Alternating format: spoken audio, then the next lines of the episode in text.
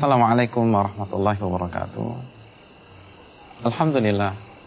Wassalatu wassalamu ala rasulillah ba'd.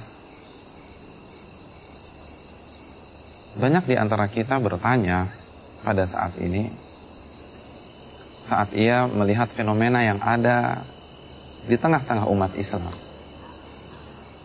Ia berpikir dan ia berbicara dengan dirinya atau berbicara dengan temannya, mengapa umat Islam pada saat ini berpecah belah? Mengapa umat Islam pada saat ini berkelompok-kelompok? Ini sebuah kenyataan yang tidak bisa kita pungkiri. Dan pemirsa, apabila kita termasuk orang yang memikirkan kondisi umat seperti pertanyaan di atas, maka ketahuilah bahwa kita bukanlah orang yang pertama bertanya dengan pertanyaan di atas. Sebelum kita, jauh sebelum kita, ada seorang ulama besar, tokoh karismatik, seorang sosok yang diakui oleh umat Islam di seluruh dunia, Umar bin Khattab radhiyallahu taala anhu, pernah bertanya dengan pertanyaan serupa, "Kaifa takhtalifu hadhil ummah?" Mengapa umat Islam ini berpecah belah? Sebuah pertanyaan yang lahir dari kecemburuan seorang yang beriman ketika melihat kondisi umat Islam pada saat itu. Lalu beliau bertanya kepada Abdullah bin Abbas. Apa jawab Abdullah bin Abbas? Mari kita simak jawaban Abdullah bin Abbas. Sebuah jawaban yang akan membuka mata kita sehingga kita mengetahui jawaban dari pertanyaan besar di atas. Beliau mengatakan, "Ya Amirul Mukminin, wahai pemimpin umat Islam, Inna unzila alaina al-Qur'an faqara'nahu wa 'alimna ma nazal. Wahai pemimpin umat Islam, sesungguhnya Al-Qur'an diturunkan di tengah-tengah kita. Kita yang pertama kali membacanya. Dan kita yang paling mengetahui makna setiap ayat yang ada di dalam Al-Qur'an. Wa annahu yakunu ba'dana aqwamun Lalu setelah kita wafat, akan lahir generasi berikutnya. Di antara mereka ada kaum-kaum yaqra'un al-Qur'an. Mereka membaca Al-Qur'anul Karim. Mereka tidak tinggalkan Al-Qur'an. Mereka tidak taruh Al-Qur'an mereka di gudang mereka, tidak. Mereka membaca Al-Qur'an. Walakin la ya'rifuna fi manazal. Namun mereka tidak tahu makna dari ayat-ayat yang mereka baca fayakunu likulli qaumin fihi ra'yun. Ketika mereka tidak tahu pemahaman yang benar dari ayat-ayat tersebut, sebagaimana yang dipahami oleh para sahabat Nabi SAW, sebagaimana penuturan Abdullah bin Abbas, maka mereka mulai mentafsirkan Al-Quranul Karim sesuai dengan pemahaman mereka masing-masing. Setiap orang punya opini, setiap orang punya pentafsiran, setiap kelompok punya pentafsiran. Fa'idha kana fihi ra'yun ikhtalafu.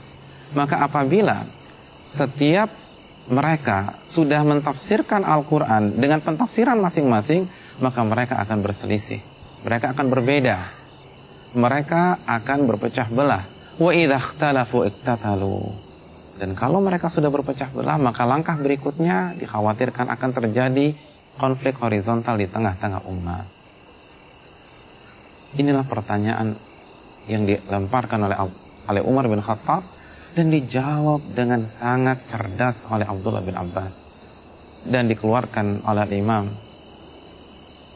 dalam kitabnya Syu'batul Iman Al-Imam Baihaqi pemirsa yang dirahmati oleh Allah Subhanahu wa taala jawaban dari Abdullah bin Abbas harus kita renungkan karena ini bukan percakapan warung kopi yang bertanya adalah Amirul Mukminin Al-Faruq gelar yang diberikan Nabi SAW yaitu orang yang bisa membedakan mana yang benar dan mana yang salah.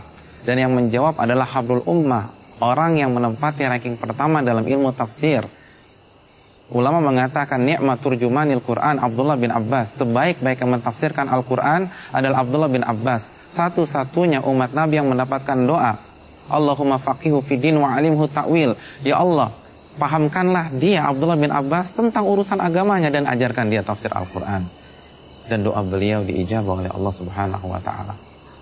Abdullah bin Abbas mengatakan salah satu sebab mengapa banyak sekali kotak di tengah-tengah umat Islam karena masalah pemahaman. Banyak umat Islam yang mengambil Al-Quran, menerima hadis Nabi SAW, namun mereka pahami sesuai dengan pemahaman mereka masing-masing. Banyak sekali ucapan yang kita dengar menurut saya begini, menurut saya begitu. Persis seperti yang dikatakan Abdullah bin Abbas. Mereka tidak mentafsirkan Al-Quran sebagaimana pentafsiran para sahabat. Apa yang terjadi? Otak kita tidak sama. Background kita tidak sama. Latar belakang kita berbeda. Kalau setiap orang diberikan kesempatan untuk mentafsirkan tanpa ada standar ilmiah yang jelas, maka pasti akan terjadi perbedaan dan langkah berikutnya terjadi perpecahan dan dikhawatirkan terjadi konflik horizontal. Oleh karena itu hadirin yang dirahmati oleh Allah Subhanahu wa taala. Jika kita benar-benar tulus ingin umat ini bersatu, maka kembali kepada jawaban Abdullah bin Abbas.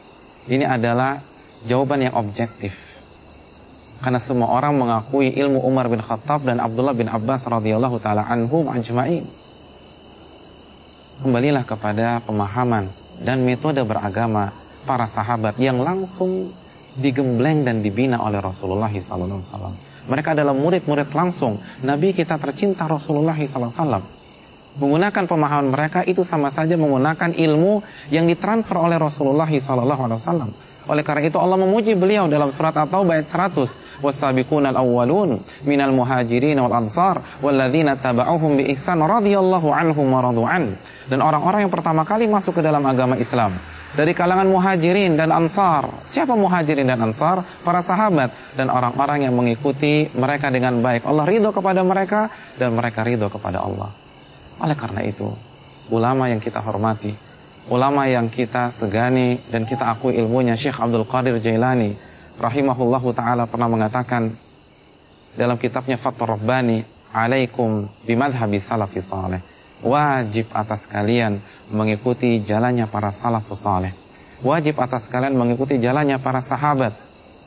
Metode para sahabat pemahaman para sahabat yang telah mereka jabarkan secara komprehensif ini penjelasan para ulama kita yang kita akui bersama.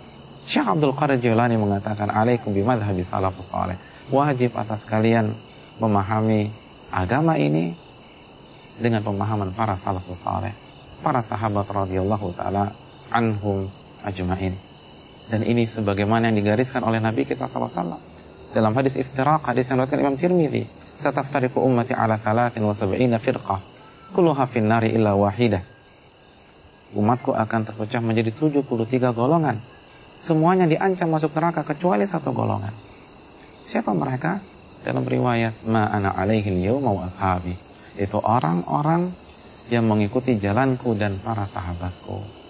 Mengikuti jalanku dan para sahabatku. Oleh karena itu, marilah kita ambil Al-Quranul Karim dan hadis Nabi SAW. Dan marilah kita ikuti pemahaman yang digariskan oleh Allah dalam Al-Quran dan Nabi SAW dalam hadisnya.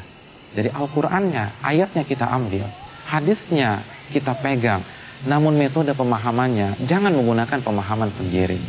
Metode pemahamannya gunakanlah metode pemahaman yang telah direkomendasi oleh Allah dalam surat atau baik 100 tadi. Dan apa yang digariskan oleh Nabi SAW dalam hadis Tirmidzi tadi, ma ana alaihi yawma wa ashabi, orang-orang yang mengikuti jalanku dan para sahabatku dan ini adalah wasiat emas.